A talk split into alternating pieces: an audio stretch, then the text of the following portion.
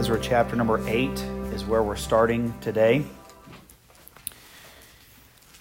And uh, as you're turning there, you'll remember last week we looked at the fact that God has always placed the right people at the right places at the right times.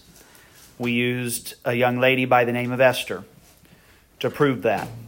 You'll remember her uncle Mordecai told her, Who knows whether thou hast been sent to the kingdom for such a time as this? We looked at Elijah, who argued with God that he was the only one left, and God said, No, no, no, no, no. I still have 7,000 hidden in a cave that have not bowed their knees to Baal. And they are his faithful few that he has reserved for his service.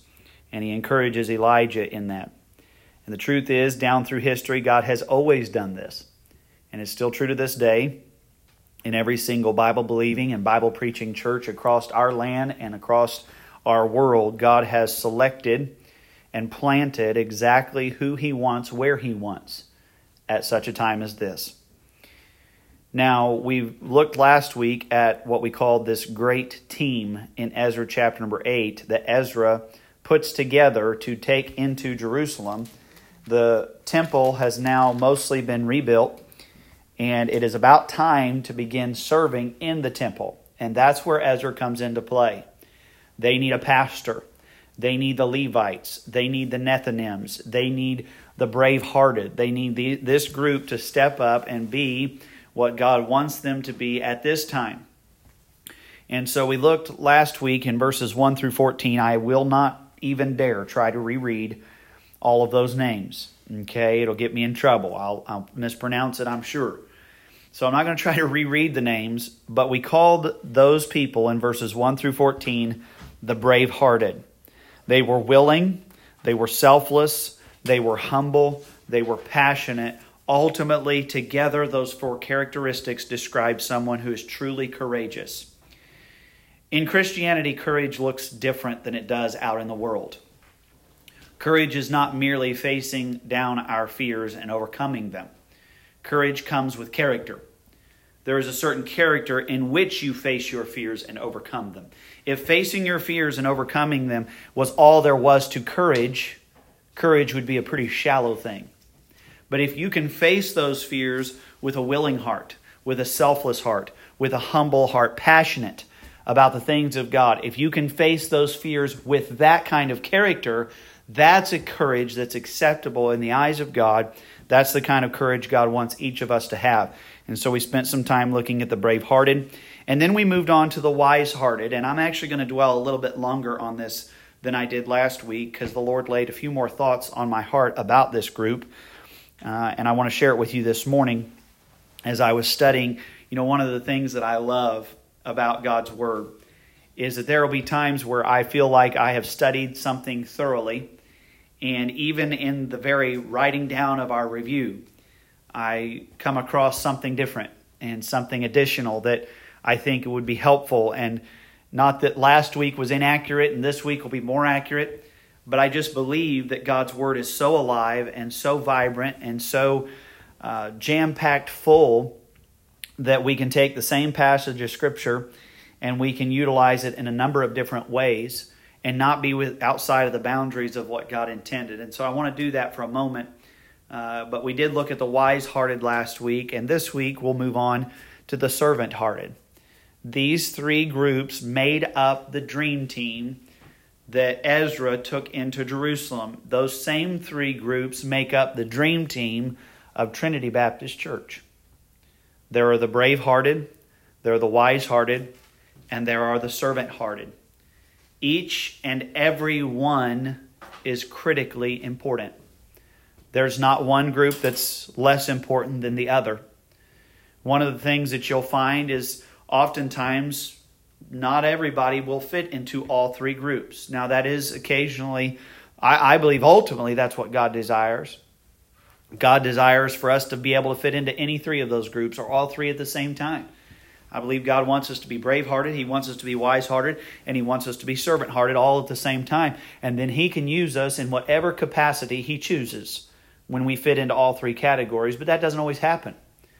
Uh, I'll tell you, there are times that a, a person will get saved, and they'll be a young Christian, and they've got a brave heart, but they've not had time to develop a wise heart. Uh, the way that I've heard it said before is that there's a great amount of zeal, but not a lot of knowledge.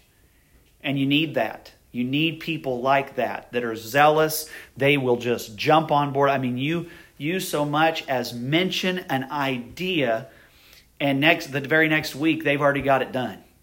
You've got to have people like that.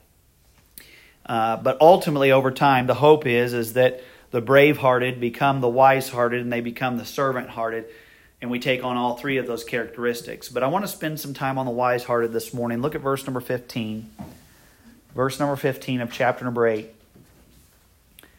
And I gathered them together to the river that runneth to Ahava. Now, you'll remember he's got this large group of people that he has assembled, Ezra has assembled, and they have begun their journey toward Jerusalem. They pause on this side of the river of Ahava, and this is what he does. It says, And there abode we in tents three days, and I viewed the people and the priests and found there none of the sons of Levi. Now, there's a lot that could be said here about the sons of Levi negatively. Why are the servants of God, the ones who are going to perform the work of the Lord in the house of the Lord, why aren't they there? Why is it that it takes Ezra three days of looking through the people to find out that the servants of God stayed home? There's a lot that could be said about that. You know, I'm calling this group the wise hearted, but the fact of the matter is, they were not a part of the brave hearted. They, you know, you can have all the wisdom in the world, but if you don't apply your heart and do what you know is right, that's really not wisdom. And so I want to focus this morning not so much on the wisdom of the Levites that eventually come along after they have to go back and they have to speak into their ears the words that Ezra tells them to speak, and finally they coerce them into coming along. It should never have taken that much to convince them to come along. There's something very wrong going on in the hearts of these Levites for them to not be in this congregation. It's not like they didn't know that God was on the move and they decided to stay back, to stay home. Okay? And so there's a lot I could say about that, but what I want to focus on is Ezra's wisdom here. The wise hearted, I want to specifically point out Ezra here and some of the things that he does. The first thing he does is he finds God's plan. It is critical for each of us in our own right and in our own spheres of influence to find God's plan. In verse number 15, it says, And I gathered them together to the river that runneth to Ahava. And there abode we in tents three days. And I viewed the people and the priests, and found there none of the sons of Levi. You know, when I read when I read verse 15, there's a couple things that I notice. First of all, the people within God's plan are important. The people within God's plan are important. In verse 15, it starts and it says, I gathered them. These are specifically hand selected individuals that Ezra has chosen to go into Jerusalem. He had to find God's plan, God's will on this group of people that he was going to bring with him. Why? Because people are important. One of the reasons that I'll typically take a week or two or longer before I'll select a person or a group of people for a particular job is because I think that's essential and I, it's a big, weighty thing to make sure that we have the right people in the right positions. People are important.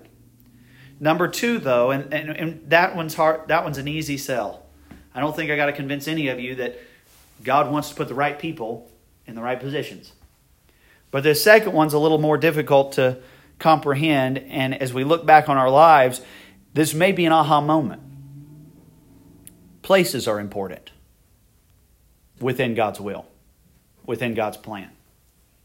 Not only are people important, but places are important. I want you to notice it says there in verse number 15, and I gathered them together to the river that runneth to Ahava. They did not have to stop here. They did not have to, to, to stop where they stopped, had they crossed the river, we're talking about a massive group of people, had they crossed the river and then found out that there weren't any Levites, their journey back was going to be a lot more complicated. So not only did Ezra amass the group of people that God wanted, but he stopped at exactly the location God wanted him to stop. Places are important. Do you realize that you can miss God's will for your life if you're in the wrong place? I want you to think about that for a moment. It is possible to miss God's plan by being in the wrong place. All of a sudden, now, where I'm at matters. It's not just some take it or leave it, it's just the convenient thing to do.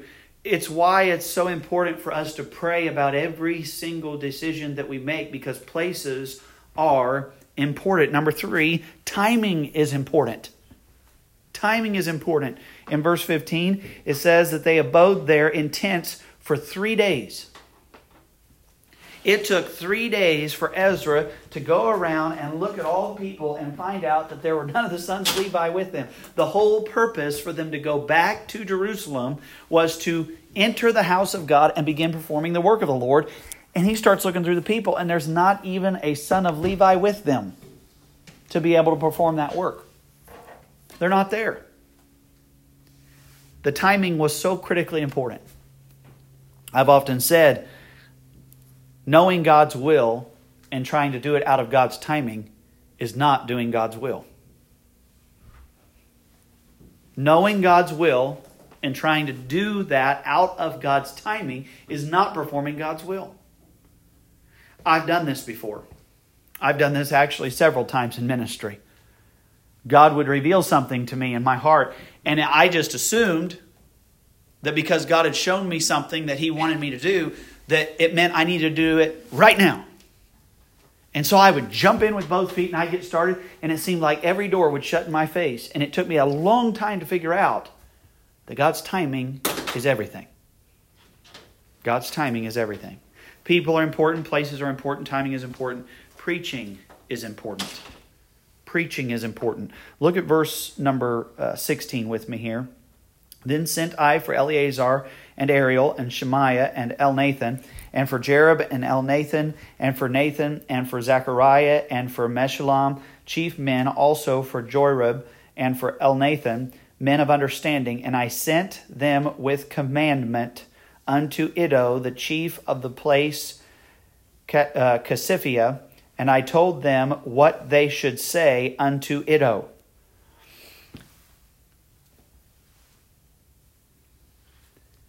I have missed services that I wished I wouldn't have missed. Does that make sense?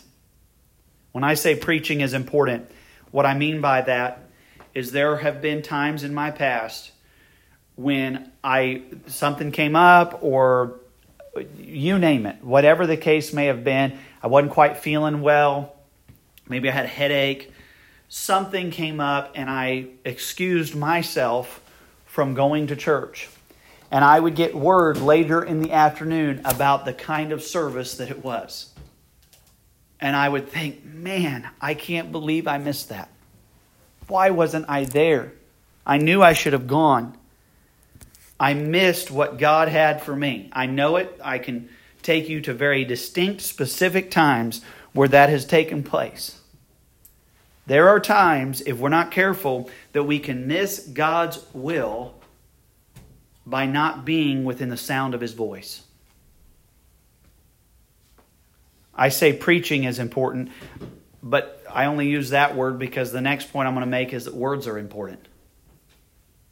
Words are important within God's will, but preaching is important. Being in a position where I can hear God trying to speak to me. Look at verse number 18. It says, And by the good hand of our God upon us, they brought us a man of understanding of the sons of Mahli, the son of Levi, the son of Israel, and Sherebiah with his sons and his brethren, 18. And so it was God that moves and works. And what we find ultimately is that not only is preaching important, but the words that are spoken are important. I've had times in my life before where words were spoken to me that made me very angry. Somebody would come to me and they would say something to me, trying to either correct me or trying to reprove me, and it would be very bothersome to me. But I heard a man say one time, and I think it's good wisdom nothing will ever cross your ears that God does not allow you to hear. Right, wrong, or indifferent, spoken in the right attitude or wrong, it got to your ears because God allowed it to get to your ears. And I'd have to take a step back and consider those things. A wise hearted individual is able to find God's plan, and I'm not just talking about the big picture items. I'm talking about the right people, being in the right places, being there in the right times, making sure that I'm under the right preaching, and that I'm using the right words and hearing the right words to be right where God wants me to be. That is a wise hearted person that finds God's will. Number two, not only does a wise hearted person find God's plan, but a wise hearted person then cares for God's people. A wise hearted person will care for God's people. I want you to notice again in verse number 15, it says halfway through the verse, and I viewed the people. He wasn't viewing their supplies. He wasn't viewing their location. He was not viewing how everybody was faring in terms of food and sustenance. He was looking very specifically at the people. He cared about the people. And as I told you a few weeks ago, I, that speaks to my heart because people are the goal. A wise hearted person finds God's plan. A wise hearted person cares for God's people. Number three, a wise hearted person follows God's purpose. That purpose ultimately has everything to do with the truth of God's word. Ezra notices that there are people missing. He goes to find them because he knows that's what God wants. He then gives them a commandment of what to say because he knows what God wants him to say. He finds the right person in verse number 18, a man of understanding, not a man of charisma, but a man of understanding. Every single decision that Ezra is making here tells me that he's got one purpose in mind, and that is to put a premium on the truth of God's word to the children of Israel. He knows that for generations, truth has gone by the wayside. Everything else was important to Israel except for God's truth. And Ezra steps in and he says, No, that is not going to happen here. I don't care whether it's something you agree with or not. This is exactly what we must do. Why? Because he understood God's purpose. And it had everything to do with truth. And then, fourthly, a wise hearted person will focus on God's praise. A wise hearted person will focus on God's praise, beginning of verse 18, and by the good hand of our God upon us, they brought us a man of understanding. A wise hearted person will focus on God's praise. It's not about their wisdom. One of, one of the dangerous notions or places that we can get ourselves into is getting into the habit of saying, I told you, or I said. I know of people that they'll, they'll say a bunch of things so that hopefully some of the stuff they said will come true. And then at the end of it, they can say, I said that eight months ago. I said that four years ago. It's irrelevant what I said. What is completely relevant is what is God doing? That's the relevant thing. The focus should be on God's praise in a wise hearted servant. Now let's look on verse number 20. We're going to just read one verse here. And I want to emphasize one last final group, what we're calling the servant hearted. Look at verse 20. The Bible says also of the Nethinims, whom David and the princes had appointed for the service of the Levites, 220 Nethinims, all of them were expressed by name. Now, I had to do some research. I had to look up who in the world are Nethinims. There's no places in your Bible that they are referred to more than the book of Ezra and Nehemiah. Only one other place in your entire Bible is the word Nethinim used, and it's used in, I believe, it's First Chronicles, and it doesn't tell us who they are. It just says the Nethinims went with the Levites. That's all it says. And so Ezra and Nehemiah, the Nethinims are used almost exclusively in these two books. So who are they? The Nethinims are the slaves of the Levites. That's who they are. That's the best way I can put it to you. And as I considered the fact that they make up a part of this dream team, and the fact that verse 20 tells us that every single one of them are expressed by name. In other words, they didn't just number them off. There's a certain level of humanity, a certain level of importance that is placed upon this group of people. I want to start by looking at the intention of the servant. The intention of the servant. First of all, a servant hearted person will always make sure that they are following God's will. I want you to notice in verse 20 it says, Also of the Nethinims whom David and the princes had appointed. Had appointed. These were selected individuals who were doing their best within the boundaries of what they believed to be God's will to serve the Levites. These were the servants to the servants of God. They were about as low on the totem pole as humanly possible but they recognized that they had been appointed for a very special reason. Not only was their intention to follow God's will, but their intention was to do God's work.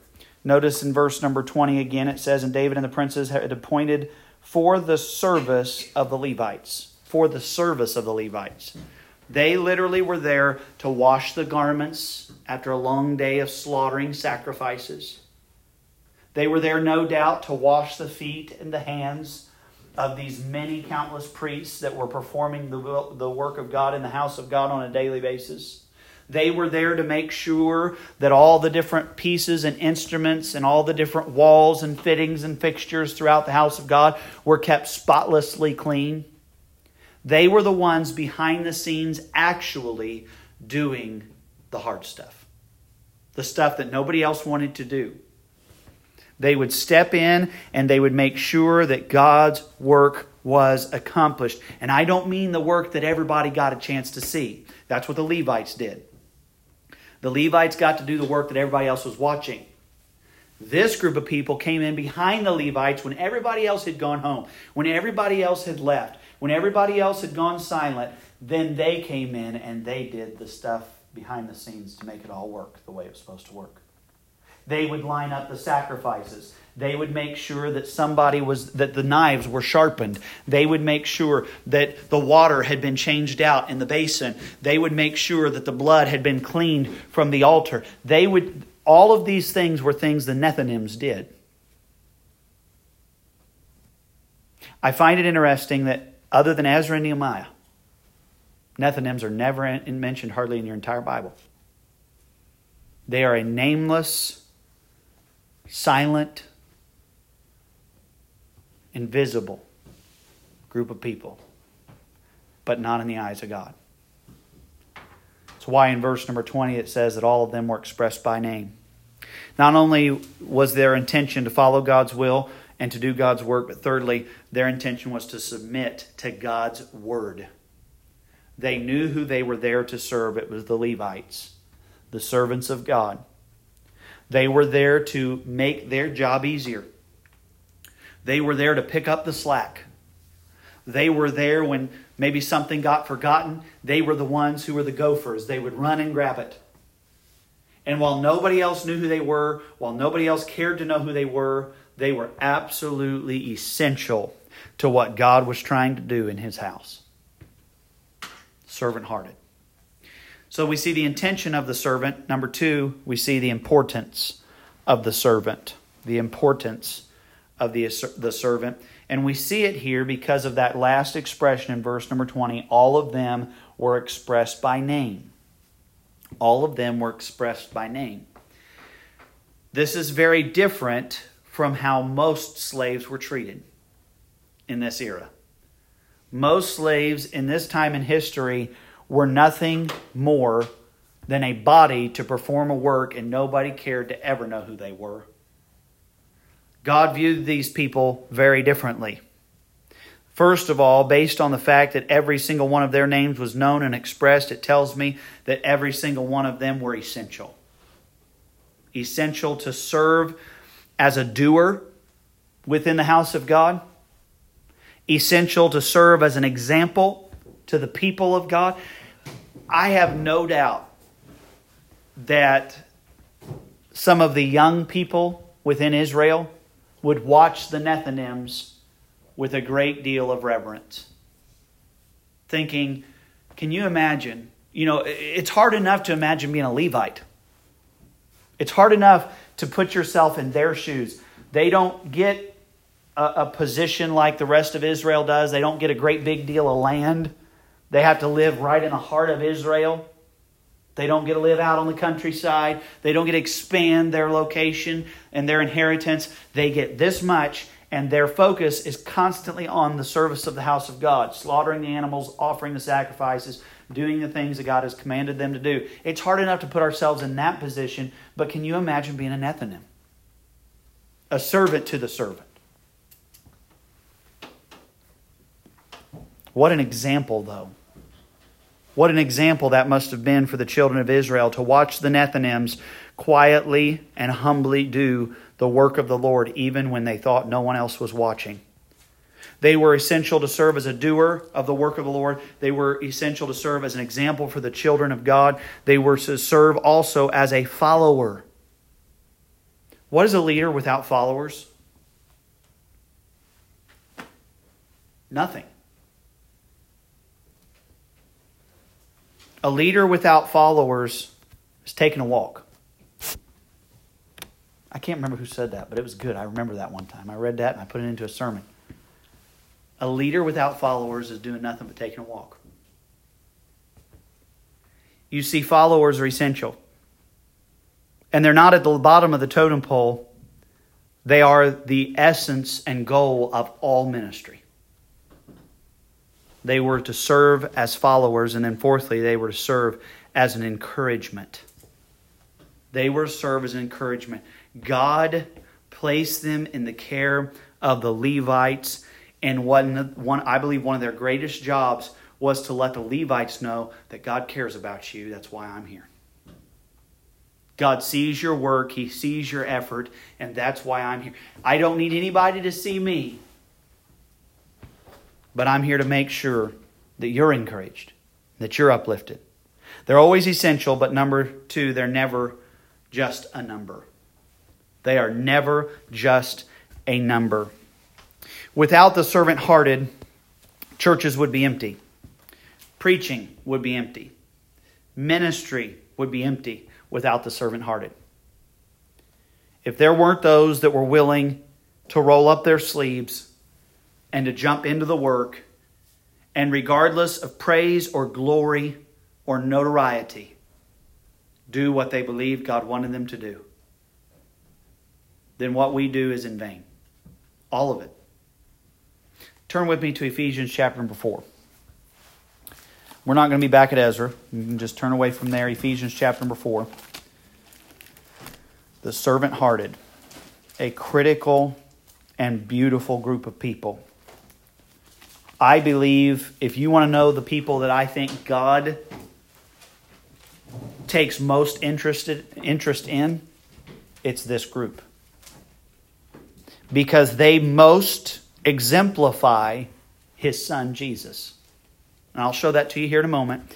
Ephesians chapter number 4, and we will jump in at verse number verse number 15. Ephesians chapter 4 verse 15. the Bible says there, but speaking the truth in love may grow up into him in all things which is the head, even Christ from whom the whole body fitly joined together and compacted by that which every joint supplieth, according to the effectual working in measure of every part, maketh increase of the body unto the edifying of itself in love. You know what Jesus, what Paul's saying here to the church at Ephesus? He's saying every single part of the body of Christ is critically important. There isn't one part of that body that isn't essential to life. The same thing is true here. Every single one is important, never just a number, and always essential.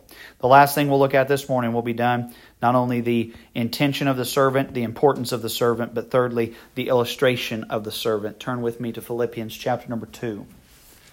Philippians chapter number 2, we'll see the ultimate illustration, the personification of what it means to be a servant. Philippians chapter number 2, and look at verse number 4.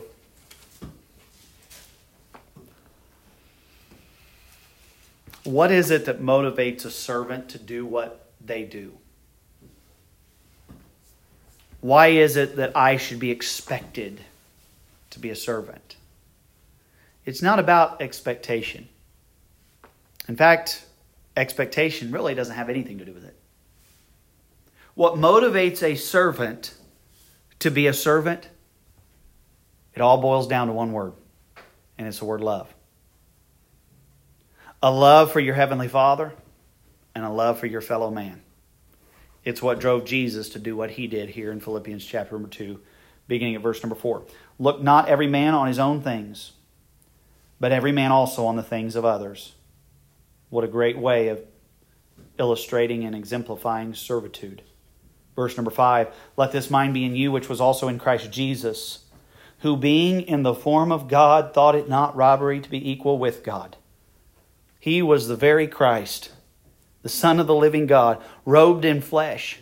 He had, he had every right to, to take in every ounce of glory that he could possibly ever take in in his time on earth, but he didn't do that. Look at verse 7. But made himself of no reputation, and took upon him the form of a servant, and was made in the likeness of men. And being found in fashion as a man, he humbled himself and became obedient unto death, even the death of the cross. Born in obscurity, lived in obscurity, died in obscurity. A servant. He emptied himself, he enslaved himself to us, he humbled himself for us, he submitted himself to the Father, ultimately for our salvation.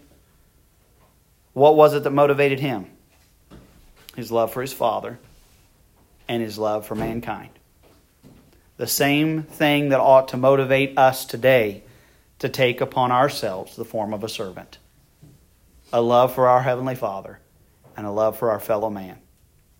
Now, what did God do in response to Jesus taking upon himself the form of a servant? Look at verse 9. Wherefore God also hath highly exalted him and given him a name which is above every name, that at the name of Jesus every knee should bow of things in heaven and things in earth and things under the earth, and that every tongue should confess that Jesus Christ is Lord to the glory of God the Father. You know why being a servant in our hearts is so critical today? Because Everything in our world is trying to get us to be exactly the opposite of a servant. What is it that everyone wants in our day? They want popularity. They want notoriety. They want everybody to look at them and see them and, and raise them up. They want to go viral. They want to, they want to become famous. That's what people want in our day. And what we're being told here is that our hearts should be exactly the opposite so filled with love that we just want to serve others. That's who Jesus was, and that's what he's called us to be. Ultimately, in time, God wants us to reach an elite status where we can, where He can use us in any one of these capacities as a brave hearted Christian, as a wise hearted Christian, or as a servant hearted Christian, based on the need of the hour. This should be our ultimate goal to be all three, not just one. If you're a child of God, if I'm a child of God, each one of us is an essential part of this great team that God's assembled here at Trinity Baptist Church. Don't ever let Satan lie to you and convince you that you're not important here. You're absolutely essential. You are a critical piece. Without you, the body won't work the way it's supposed to work. I believe God has brought us all together for such a time as this. But we each have to do our part as a brave hearted person, as a wise hearted person, as a servant hearted person, fulfilling God's plan in this time.